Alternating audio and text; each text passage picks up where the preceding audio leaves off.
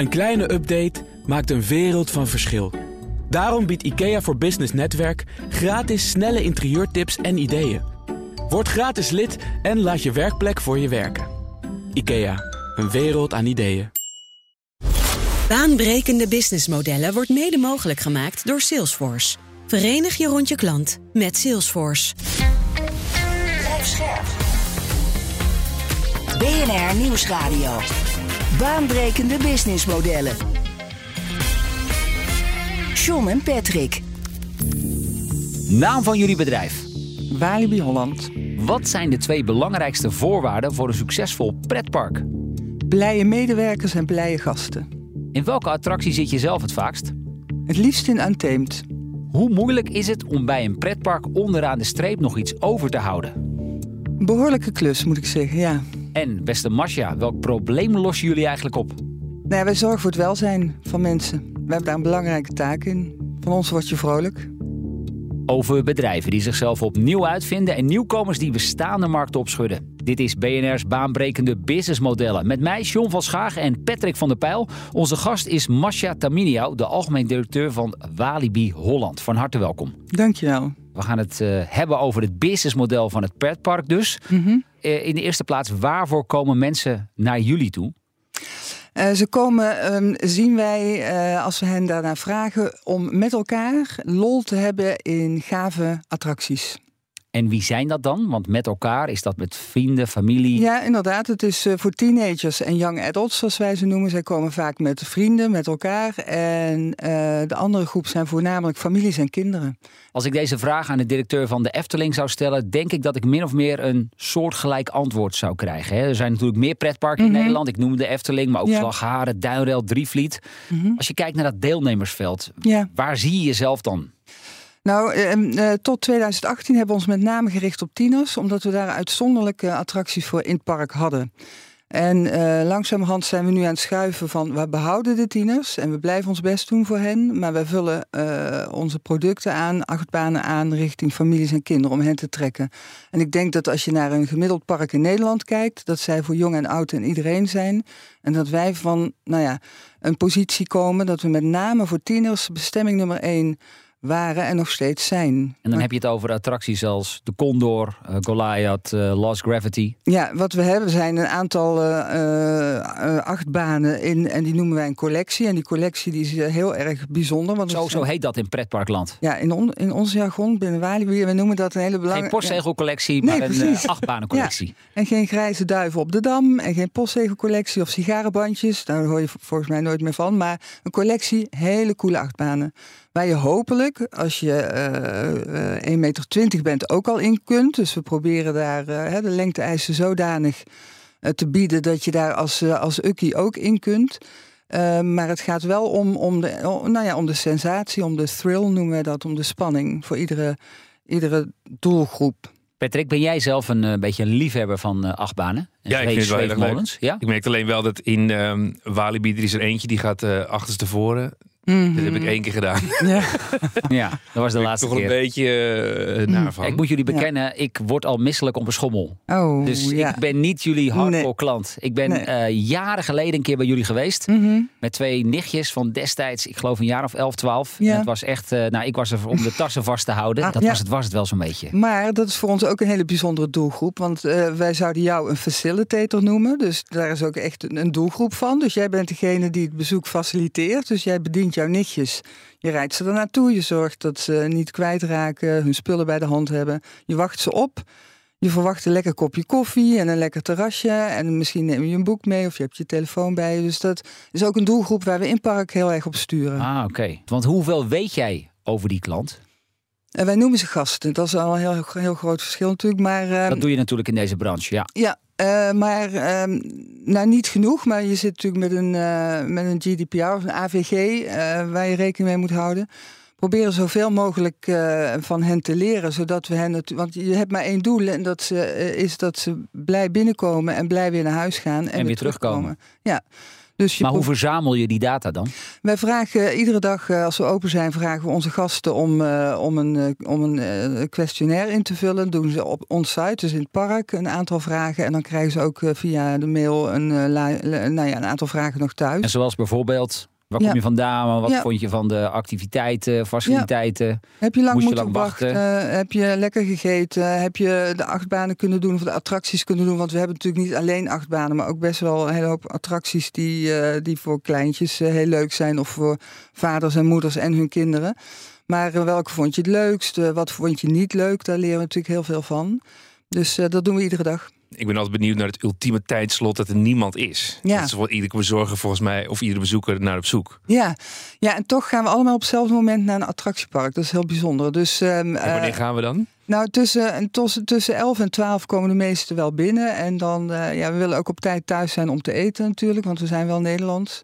We hebben natuurlijk een Frans moederbedrijf, dus we hebben ook heel veel kennis van de Franse markt. En dan weten we van, ja, die Fransen die eten niet voor 9 uur. Dus die run op, eh, op eh, de foodstands in Nederland is wel heel bijzonder, tussen 5 en 6. Ehm, dus wij, en, de- en daarom is, maar dat is misschien een beetje van hak op de tak, we hebben Walibi Village, een eh, vakantiepark. En dat helpt ons enorm om nou ja, dat stramien te doorbreken. Dus je kan rustig ook wat later op de dag komen. En dan kan je lekker blijven slapen, lekker blijven eten. En dan kan je de volgende dag terug op een moment dat je geen files hebt en nog eventjes... Want tot hoe laat zijn jullie open? Dat wisselt heel erg. Dus dat is van vijf tot zes, tot acht, tot elf. Ik kan me voorstellen als je in zo'n village verblijft, dat je Ja. dan rond een uur of vijf, ja, dan eh, Ja. het eh, in je handjes wrijven. Want dan kun je Ja. overal doorlopen. Ja, en bovendien, als je in Village eh, woont of logeert, dan, dan krijg je early access tot het park, noemen wij dat. Dus dan mag je een half uurtje eerder in bepaalde attracties. En als je bijvoorbeeld ehm, op het park bent dan, en er zijn heel weinig bezoekers. Mhm. ehm, volgens mij is er ook een soort balans in dat er wel redelijke wachttijd is. Want als je op een gegeven moment geen wachttijd hebt en je gaat vier keer in zo'n attractie, dan denk je, Ja. oké, dat heb ik nu al gezien. Ja. ja, ergens is het ook heel menselijk om een bepaalde wachtrij te wensen. Want als er geen wachtrij is, is die attractie dan wel de moeite waard. Dus een, eh, een coole attractie eh, verdient een wachtrij, niet te lang natuurlijk. Dat is wel iets heel En bijzonders. wat is niet te lang? Ja, dat wisselt heel erg. We checken, ik- we hebben eh, binnen ons team echt eh, eh, mensen werken die gespecialiseerd zijn in wachtrijen, hoe ze het aan te leggen, wanneer ze ja, te vol raken, wanneer we de capaciteit moeten verhogen. Ja, ik, ik ben een hele slechte wachter. Dus voor mij een kwartier hm, hooguit. Maar ik weet dat dat eh, ook drie kwartier kan zijn en op sommige momenten wel langer. Het hangt ook heel erg vanaf waar wacht je voor.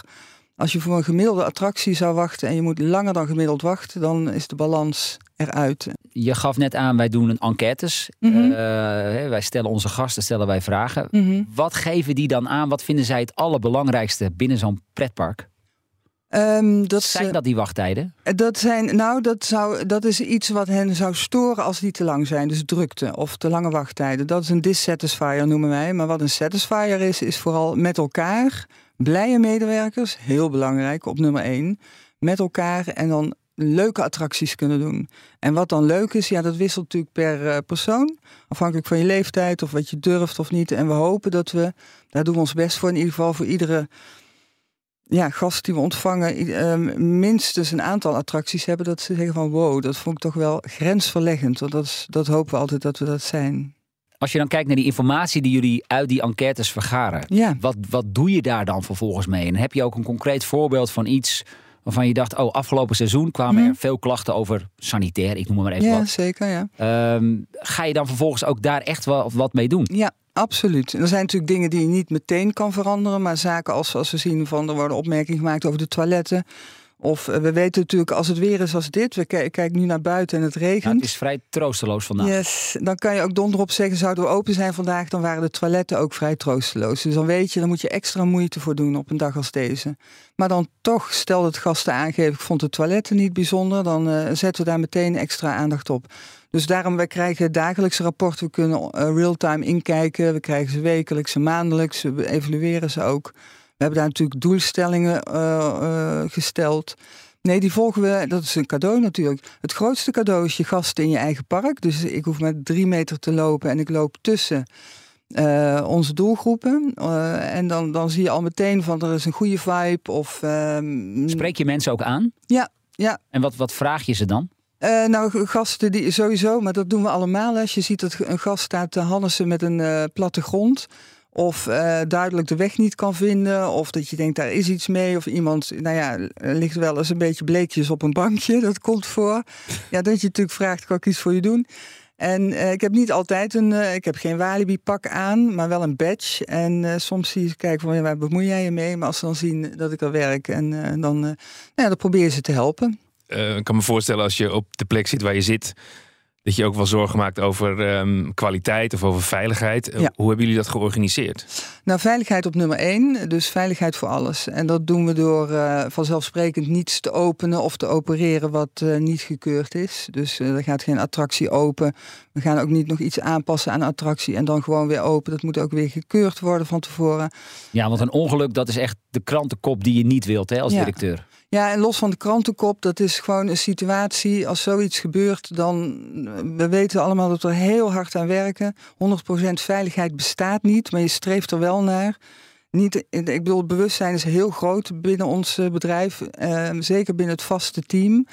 Maar goed, je hebt te maken met een hele hoop seasonals die erbij komen. Die moet je ook allemaal instrueren en volgen en begeleiden. En eerlijk gezegd zijn gasten, we noemen het guest behavior, dat is nog wel eens een behoorlijke klus. Want je bent natuurlijk, ik herken het van mezelf ook heus, je bent een dagje uit en dan zegt een medewerker, wilt u daar uh, gaan staan? Dan denk je, ja, nou ja, dat bepaal ik zelf wel. Dus uh, het gastgedrag is nog wel eens de grootste zorg. Ja, zeker ook op drukke dagen, kan ik me zo voorstellen. Want op de echt ja. drukke dagen hebben jullie tussen de 20, 25.000 mensen. We kunnen tot 24.000 gasten op één datum ontvangen, inderdaad. Ja. En dan krijg je toch, hè, stel het is mooi weer, mensen Mhm. mm -hmm. moeten langer wachten dan normaal, drie kwartier. Dan mm -hmm. kun je hier en daar ook wel wat frictie krijgen. Hoe, hoe ja. ga je daar dan mee om? Ja, we hebben, uh, we hebben dus uh, los van de trainingen en de instructies en uh, gekwalificeerde mensen in dienst werken we ook met een extern beveiligingsbedrijf. En die lopen echt niet als een stel polities door het park, dat willen we niet. Maar als er iets aan de hand is, dan zijn zij alle minuten. Dat heb je met je doelgroep tieners ook wel nodig? Nou, het heeft niet zozeer met de tieners te maken. Want ja, we maken ook helaas wel eens mee dat moeders uh, moeite hebben met elkaar. dus uh, het, je verbaast ja. je erover. Maar uh, dus het is niet uh, des tieners zozeer, maar het is soms ja, een situatie. Uh, dat, dat, als het heel warm is, bijvoorbeeld, zijn gasten en mensen in het algemeen, denk ik, hè, wat meer, wat sneller op hun teentjes getrapt. Ik weet bijvoorbeeld nog in Disneyland Parijs, Mhm. mm -hmm. daar kun je van tevoren een bepaalde attractie reserveren. Dat je ja. weet, twee uur vanmiddag, dan ben ik daar. Dus hoef ik ook niet in de rij te staan. Ja. Is dat bij jullie ook? Ja, dat heet bij ons Fastlane. Ik denk niet dat het helemaal overeenkomt, maar het komt er eigenlijk op neer als je er zeker van hè, wil zijn dat je op een, een drukke dag in Untamed wil, dan kan je daar, dan moet je extra voor betalen. Ik weet niet precies wat de, wat de prijs is. Best, kan best behoorlijk zijn. Op drukke dagen moeten we daar wat meer voor vragen. En dan uh, kan je, dan kan je la menu terecht. Of uh, dan kan het, je kan ook zilver kiezen, geloof ik. En dan, uh, dan moet je wat langer wachten. En bij brons wacht je maar. Maar dan is eigenlijk in, dan hebben we een virtuele wachtrij en dan heb je een plaatsje in. En tot die tijd kan je door het park lopen. Ja. Patrick, jij hebt voor jouw boek het businessmodel van, van Disney onderzocht. Misschien wel het allerbekendste pretparkmerk ter wereld. Welke bijzondere aspecten zie je daar? Ja, destijds um, rond 2010 um, hadden ze de uitdaging dat die klanttevredenheid naar beneden liep. Mhm. Mm -hmm. En dan was wel de vraag hoe ga je dat oplossen? Dus klanttevredenheid over die enorme wachtrijen, uh, maar ook over uh, eten. En uiteindelijk had de board zeg maar echt een stap gemaakt om te zeggen: oké, okay, we gaan significant investeren om de digitale stap te maken. En dat programma noemden ze Magic Plus. Mhm. Mm -hmm. En er is 1 miljard in geïnvesteerd. Hè. Dus niet zo. zo. van een beetje proberen, nee. maar gewoon 1 miljard. En wat hebben ze gedaan dan? Ja, uiteindelijk um, zijn ze begonnen om beter te begrijpen wie de klant nou uiteindelijk is. Dus via een app om te kijken van... hé, hey, als John zich aanmeldt, dan weten we dat hij gaat komen. Um, en als hij gaat komen, weten we ook dat we nog extra kaartjes of diensten kunnen verkopen. En uiteindelijk was het gekoppeld aan de ene kant aan een RFID-technologie... en aan de andere kant zeg maar aan de app. Maar daardoor ontstond er ineens een nieuwe inkomstenstroom, dat je extra kaarten kon verkopen. Maar het andere wat ook heel erg hielp, is dat zij dat crowdmanagement konden doen. Want ze wisten dan uiteindelijk ook wie zit waar en waar zijn de grote drukte is in het park. En ze konden ook aangeven, kom dan maar om twee uur, uh, want dan mag je vooraan in de rij staan. Hm. En ja, wat heeft dan opgeleverd is dat ze klanten beter kennen. Uh, ze begrepen uiteindelijk ook veel beter um, ja, hoe je die crowd door het hele park moest gaan sturen. Plus, je hoefde niet meer zo lang te wachten. Dus ze konden ook door die uh, winkeltjes heen en uh, een hoop eten. Tech dus ja. speelt hier een belangrijke rol, hoor Ja. ik. Hoe, hoe spelen jullie daar ook op in? Uh, ja, we, voor ons is het heel belangrijk. Het begint eigenlijk al met uh, kaartverkoop, ticketverkoop, waarbij we uh, Active Dynamic Yielding toepassen. Ik denk altijd Active en Dynamic is hetzelfde, maar schijnbaar niet helemaal. Maar het komt er eigenlijk op neer dat we een prijsrange hebben. We hebben dus geen vaste prijs, maar een, een bodemprijs en een topprijs. En per 10 minuten, 5 minuten, kwartier, dag, week worden die prijzen automatisch aangepast. Kunnen we handmatig wel veranderingen aanbrengen. Maar het doel is om uh, de gastenspreiding te optimaliseren. Dus wij zijn helemaal niet gebaat bij hele drukke dagen.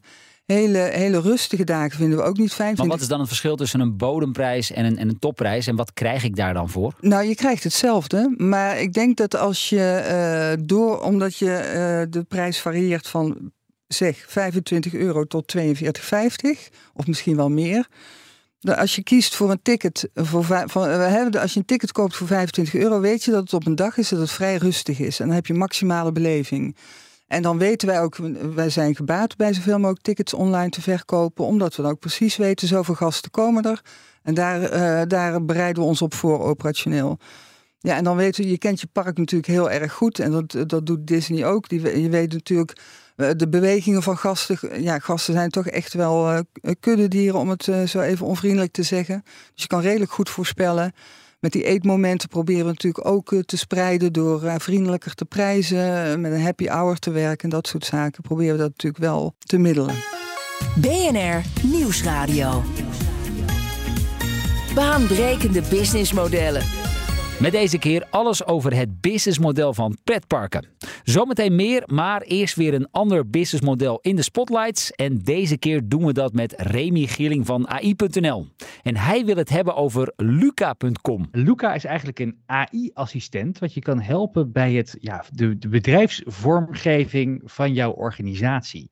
Vroeger, als je een bedrijf startte en je, hebt het, eh, je had ervoor een logo nodig en een huisstijl, dan ging je naar een designer toe en dan uh, moest je een paar uur met elkaar om de tafel om een bepaald logootje te bepalen of, een, uh, of de kleurstellingen of de fonts die je gebruikt. Maar nu heb je Luca.com en die neemt het allemaal voor jou uit handen. En om dit even te testen zijn we een nieuwe start-up begonnen. Baanbrekende business bagels. Jawel, even naar Luca.com en daar voerden we vervolgens de bedrijfsnaam in. Vertelt dat wij in de food sector, dus de, de voedingsindustrie zitten. En nou ja, in één minuut tijd hebben wij prachtige huisstijl ontwikkeld. Waar, waar in ieder geval een leek op het blote oog niet van zou zeggen dat hier geen designer aan te pas was gekomen. De tool schotelt je trouwens ook allerlei verschillende varianten voor. Fonts, kleuren, icoontjes, dat soort dingen. En ben je eenmaal tevreden met dat wat er op het scherm staat? Dan maakt hij vervolgens op basis van dat design ja, jouw businesskaartjes, je, je, je e-mailhandtekening, je social media profielen is hij aan het vormgeven. Ja, het mooiste is, het is dus echt, het, het kost gewoon niet, niet alleen heel weinig tijd, maar ook heel weinig geld. Want even het verdienmodel schetsen. Een profiel aanmaken en de tool proberen is gratis. Maar wil je het gekozen design uiteindelijk in high-res ontvangen, dan betaal je 100 euro per jaar. En dan, wat gaat dit nou eigenlijk betekenen voor graphic designers? Krijgen zij straks nog wel opdrachten? Ik denk dat je deze tool het beste kan vergelijken met de komst van WordPress of Wix.com. Waar je vroeger voor inderdaad iedere website een uh, ontwikkelaar nodig had, heb je, heb je tegenwoordig gewoon tools waarbij mensen zelf een website in elkaar kunnen klikken. En het is niet zo mooi en niet zo goed als je een professional erop zet. Maar het is wel heel efficiënt en voor heel veel mensen meer dan voldoende. Deze systemen gaan hetzelfde betekenen, denk ik, inderdaad voor die grafische industrie. En ja, dat zal inderdaad ook wel gaan betekenen dat, dat, dat bepaalde klussen ja, niet meer beschikbaar zijn. Maar ja, tegelijkertijd, we hebben ook gewoon een enorm tekort aan allerlei professionals in Nederland. Ik zie die angst voor het verlies van banen hier niet zo groot. Remy Gilling was dat van AI.nl. Wij praten verder met Masha Taminiau. Zij is de algemeen directeur van Walibi Holland.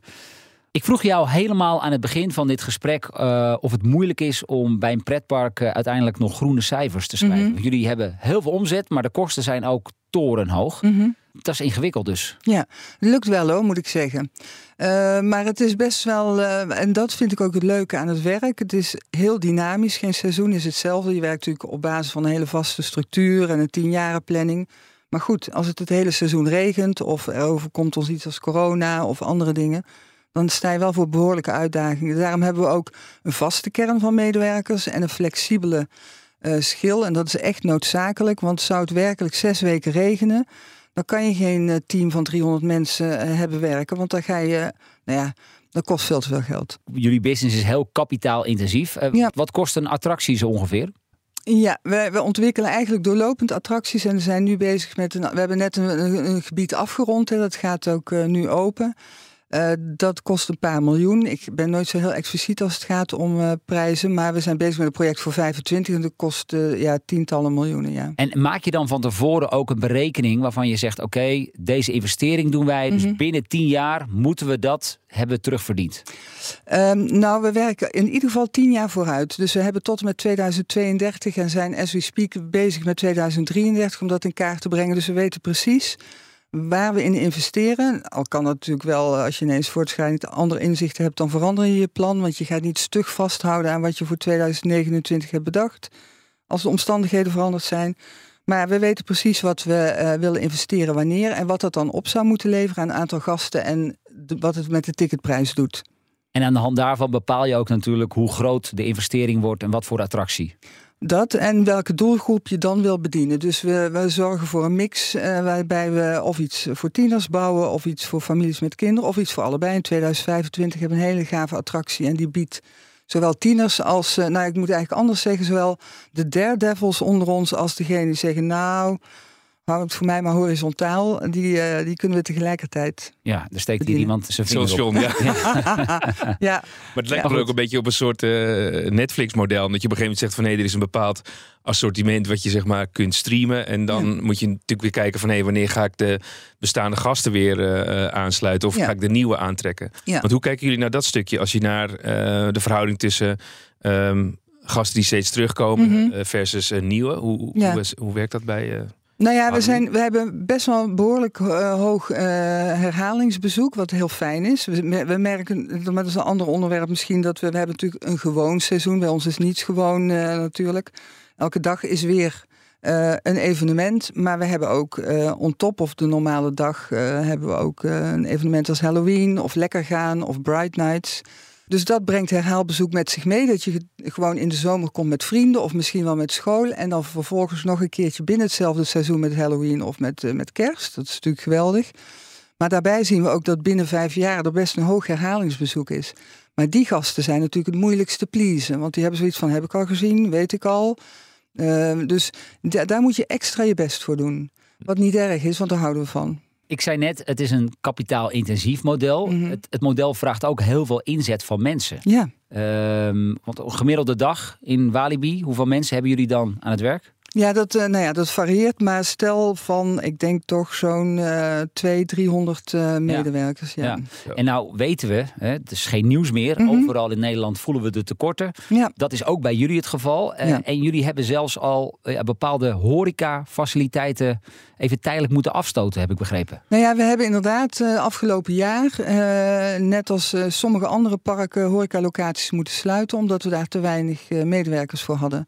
Dus dat is natuurlijk wel heel pijnlijk, omdat je weet, de gasten zijn er wel en de vraag is er ook naar, maar je kan het gewoon niet eh, aanbieden zoals je zou willen. En hoe ga je dat oplossen?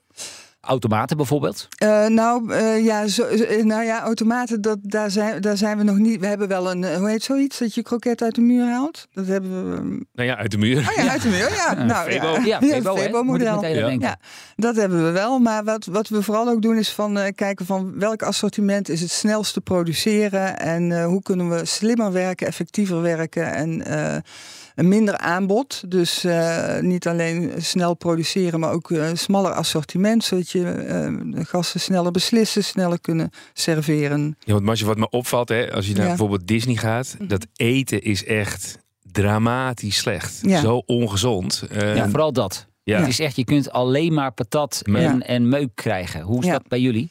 Ja, bij ons is het heel anders natuurlijk. Nou, je mag niet liegen, hè? Nee, ik lieg niet. Maar Nee. eh, het, er is veel friet en kroket en kaassoufflé. Maar waarom is dat? Waarom Ja. kan ik niet een broodje gezond of gewoon een goede maaltijd bij jullie Nou, dat krijgen? kan. Ja, een goede maaltijd. Ik weet niet wat je daaronder verstaat. Maar nou, we een hebben, goede lunch we bijvoorbeeld. hebben zo'n zo'n rol met carpaccio. We hebben broodjes gezond. We hebben, eh, maar het merendeel van onze gasten wil gewoon à la minuut iets wat ze heel lekker vinden. En Patat. ze zijn een dagje uit, dus who cares? Friet.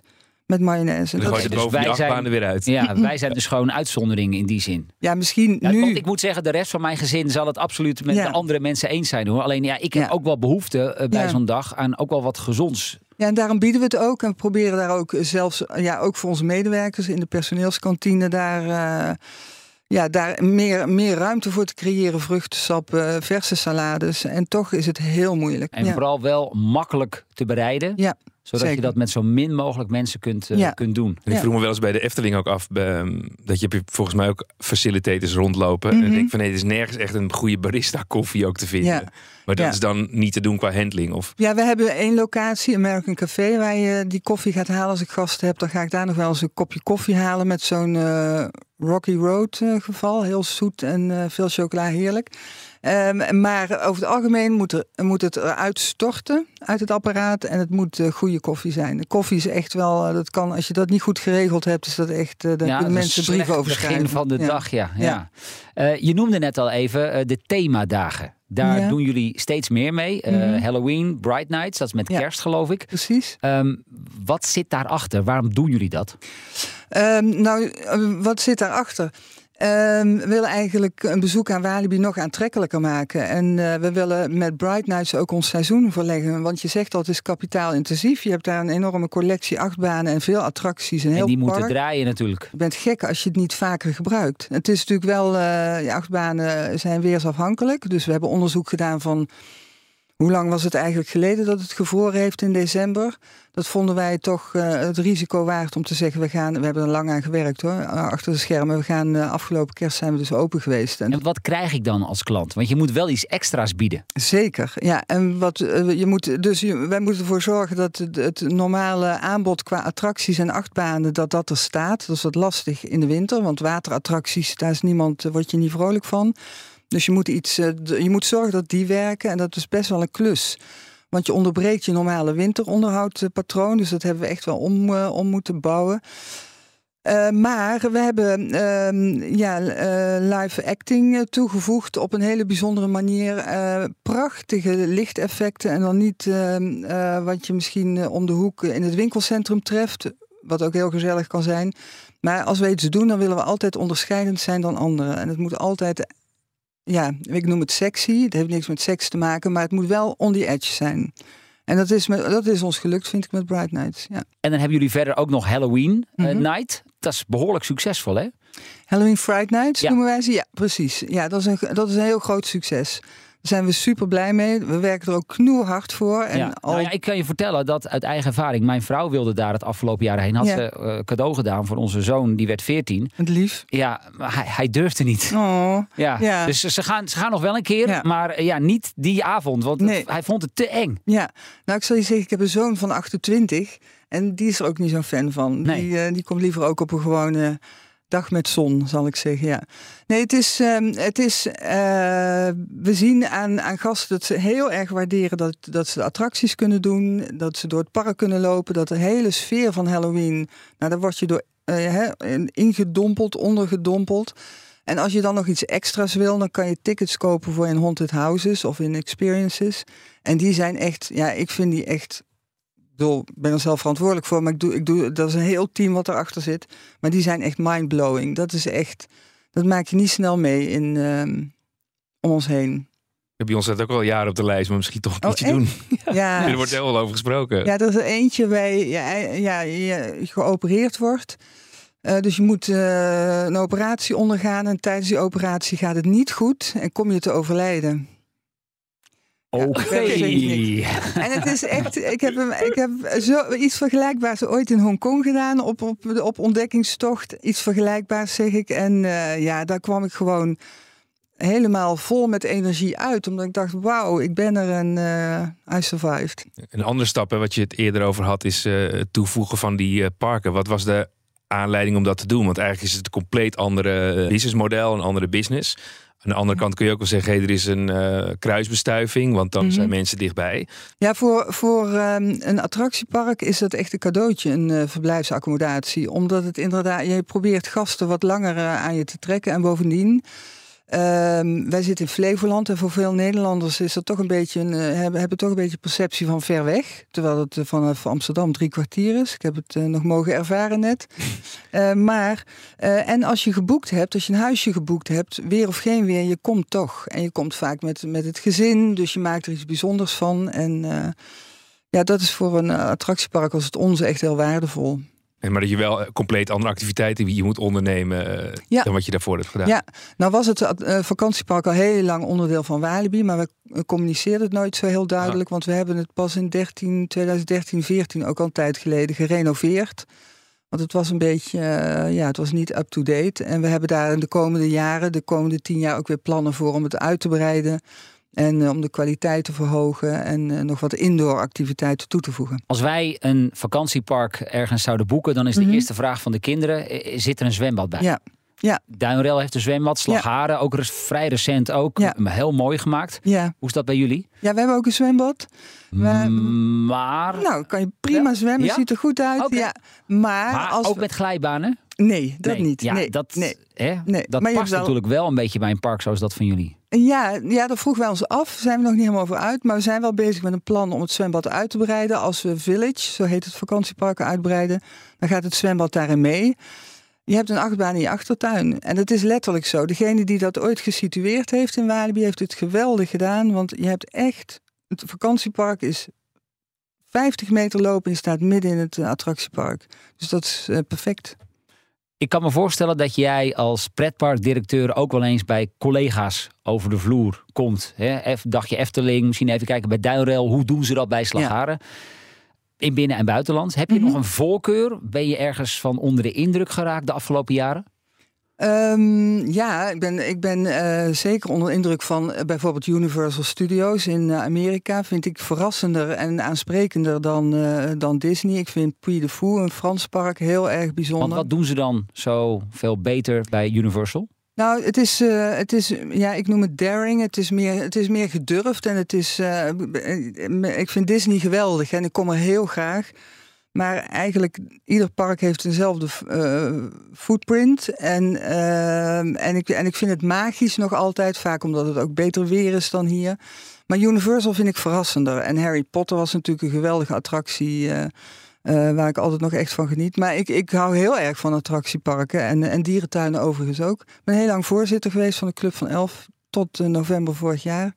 Dus ik, de Club van Elf is, daar zijn de grote pretparken bij aangesloten. Ja, toonaangevende ja. attracties, dierentuinen en, ja. uh, en attractiepark, ja. En je noemt nog een Franse naam van een park. Wat is Wie de Fou? Ken je dat of niet? Nee. Nee, dat is, ja, als je mij dan vraagt waar ligt het, ik ben er wel geweest. ik boek gewoon We zoeken een ticket het en een. In Frankrijk, ja. In Frankrijk. Ja, dat is een park wat helemaal in het, in het, in het groen ligt. Dus een heel natuurlijke atmosfeer. Dat, is, uh, dat vinden gasten fijn. Hè? Als het groen is, dan word je rustig van. Dan kan je heel veel spanning verdragen. Dat is een goede onderbodem, kan je zeggen. En daar hebben ze verschillende acts. Uh, ook heel veel met dieren.